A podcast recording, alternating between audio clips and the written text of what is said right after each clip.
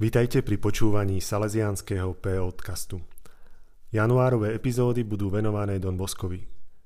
V dnešnej časti budeme rozprávať o udalostiach po jeho kňazskej vysviacke.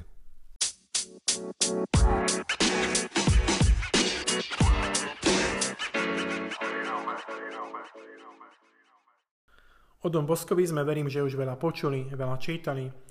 Mnohí môžu najviac tak rezonovať udalosti z jeho detstva, z jeho mladosti alebo z oratória z Valdoka. Ale pozrime sa dnes na obdobie jeho života po kňazskej vysviacke.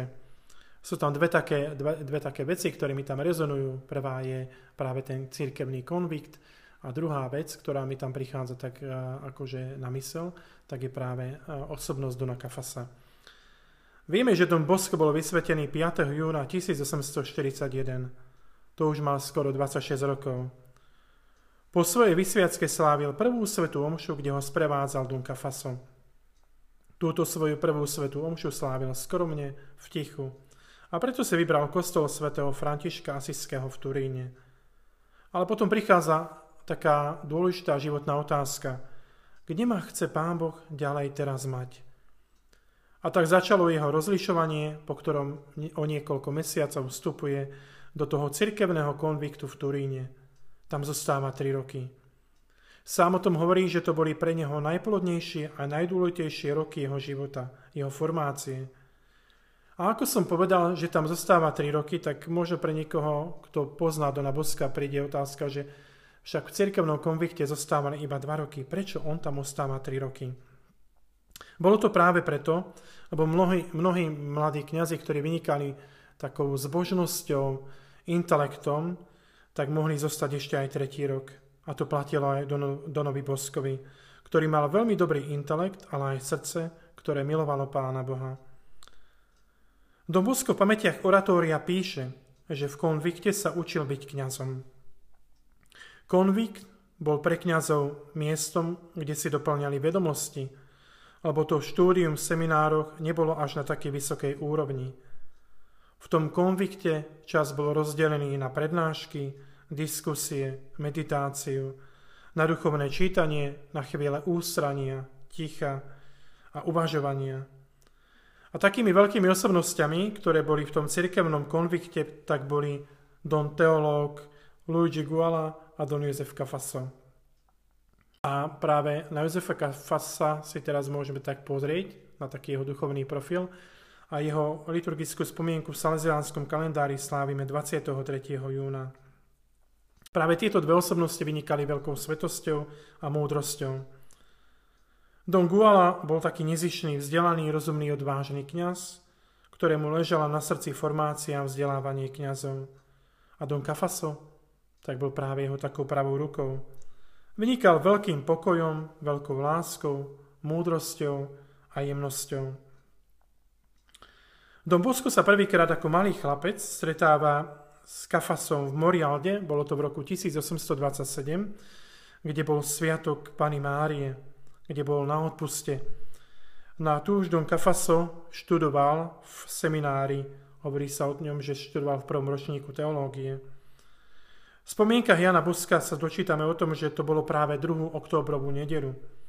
Keď ho Janko Bosko zbadal, ako sa Kafaso, mladý, mladí, mladík, opiera o bránu kostola, a tak prichádza k nemu Janko ako 13-ročný chlapec a chce ho pozvať na svoje nedelné sviatočné predstavenie. Ale medzi tým sa odohráva taký krátky rozhovor, kedy, kedy práve e, Kafaso sa ho pýta, že aký je jeho život, pýta sa na, na jeho život, pýta sa na to, že aké sú jeho štúdia, pýta sa na to, že či už bol na svetom príjmaní, či chodí na svetú spoveď, či chodí na katechizmus. A tu v tej chvíli nastáva opäť niečo také, že Janko Bosko sa nevzdáva, potom, po tom krátkom rozhovore ho opäť pozýva k tomu, aby sa mohli zabaviť. No a na čo Kafasa mu tak odpovedá, že zábavou kňazov sú len liturgické obrady. Predstavme si, že bol v prvom ročníku teológie a už takýmto spôsobom odpovedá Jankovi Boskovi, že zábavou kňazov sú len liturgické obrady. A že on čaká na to, aby sa mohol otvoriť kostol a aby mo- mohol do neho vstúpiť. Je také zaujímavé, že malý Janko Bosko tak rázne odpovedá, dokonca protirečí Kafasovi, keď hovorí, že so všetkým súhlasím, ale všetko má svoj čas. Je čas ísť do kostola a je čas zabávať sa. Janko Bosko ešte vtedy nevedel, ako sa volá tento mladík, ale keď e, zistil, tak si uvedomil, že o tom chlapcovi sa už veľa rozprávalo, že je to taký svetý mladík, zbožený klerík, ktorý študoval už teológiu. Neskôr, keď sa Kafaso stal kňazom, a to bolo v roku 1833, tak vstúpil do konviktu, kde sa vzdelával. Janko prežíval také hľadanie vo svojom povolaní, nevedel, čo má spraviť, či môže vstúpiť do seminára alebo ísť k františkánom do Rehole. Tak Janko prichádza na podnet e, svojho kamaráta, prichádza e, za týmto kafasom a zdôveril sa mu so svojimi ťažkosťami. A vtedy, v tej chvíli už dá sa, že Janko Bosko nachádza v kafasovi človeka, ktorý vie usmerniť jeho život.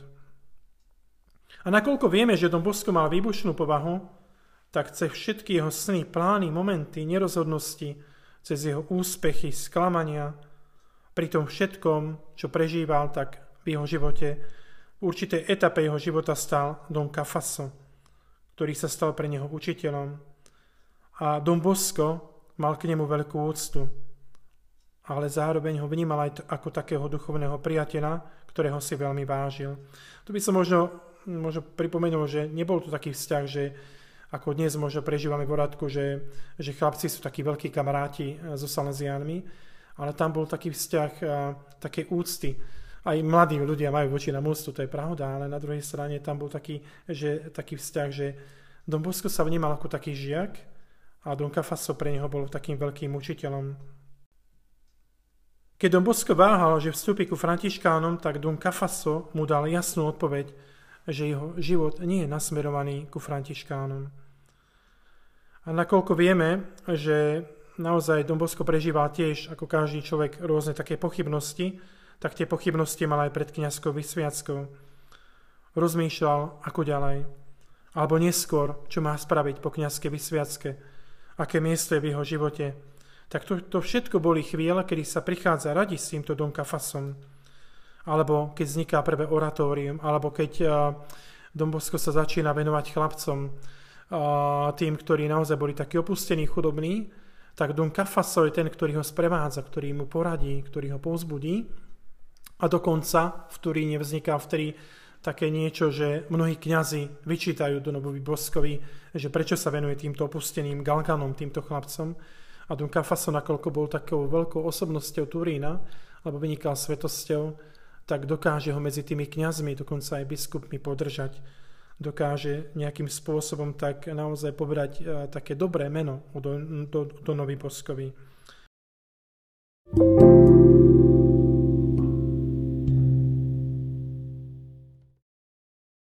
Bol Don Bosko v konvikte, tak sa mu zdalo, že Pán Boh volá aj do misií.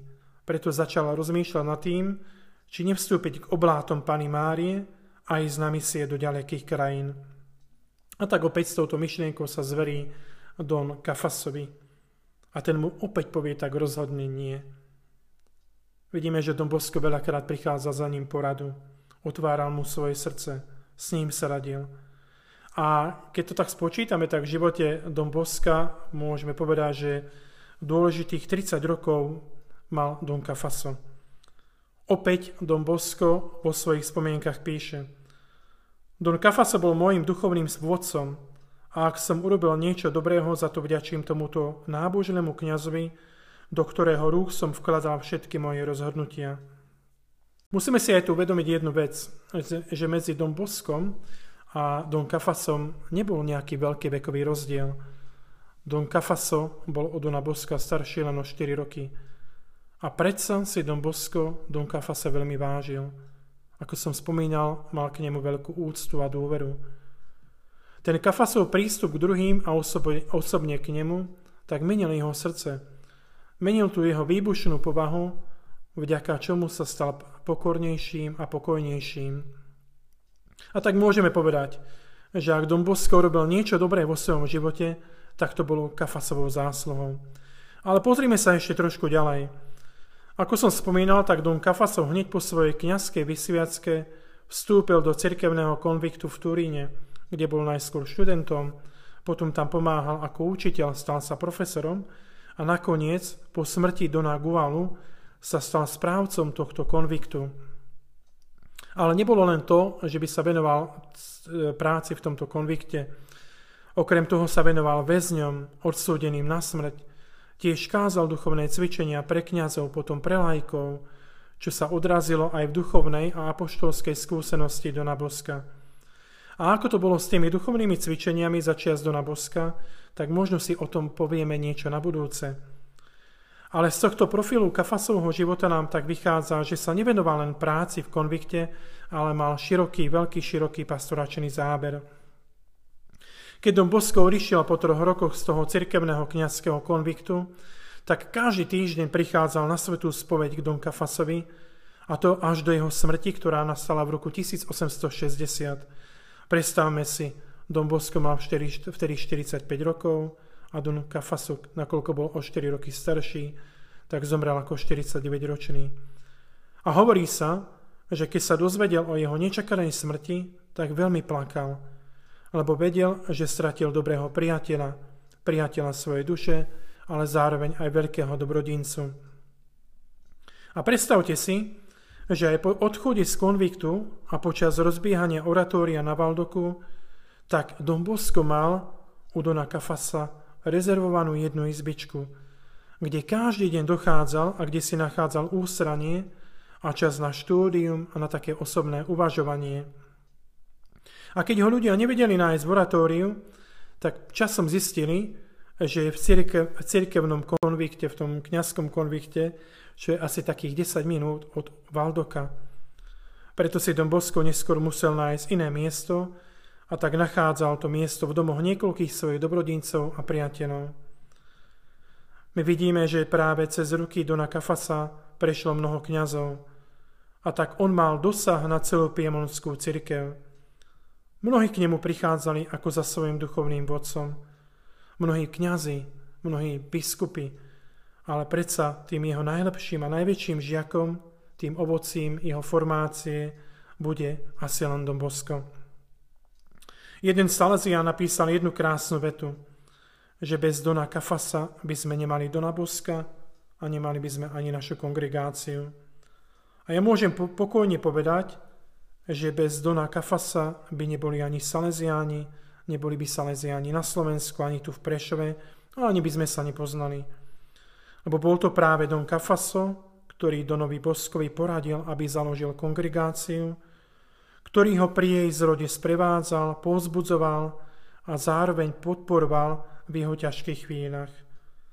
Dokonca ho povzbudzoval a podporoval aj finančne, a to aj počas štúdií, ale aj potom počas e, práce na Valdoku. A preto poznať Dona Boska znamená všimnúť si aj toho úžasného človeka, ktorý môže byť taký nenápadný, ale je dobre poznať Don Kafasa. Keď niekedy prídete do Turína, tak určite je dobré zastaviť sa v jednom mariánskom chráme, ktorý sa volá Konzolata, chrám Pany Márie, utešiteľky.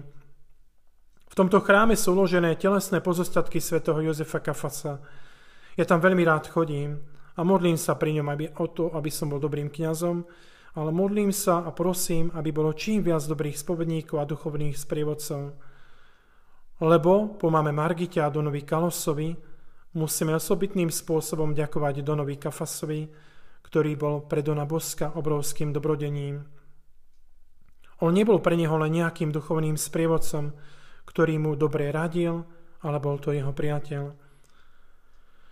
Keď sme boli raz v Turíne na duchovných cvičeniach, kázal nám ich Dom Pavol Grach, tak na tých duchovných cvičeniach povedal tieto krásne slova. Srdce Dona Kafasa bolo vždy ako pec plná ohňa Božej lásky, živej viery, pevnej nádeje. Jediné jeho slovo, jeho pohľad, jeho úsmev, jeho gesto, ba aj samotná jeho prítomnosť stačili na zahnanie melanchólie, na prekonanie pokušení, na vytvorenie svetých a dobrých rozhodnutí. V škole Dona Kafasa Don Bosco pokročil vo svojej formácii, posilnil svoje pastoračné úsilia, skonsolidoval svoje vnútorné motivácie aby mohol v budúcnosti rozvinúť svoje dielo pre záchranu mládeže. Tu sa naučil heslu Damihi animas cetera tole, ktoré Don Cafaso prezentoval ako pastoračný model, inšpirovaný na spiritualite a postave svätého Františka Saleského. Nech nás tento príklad Dona Cafasa pozbudí k veľkej horlivosti v modlitbe za dobrých spovedníkov a duchovných sprievodcov.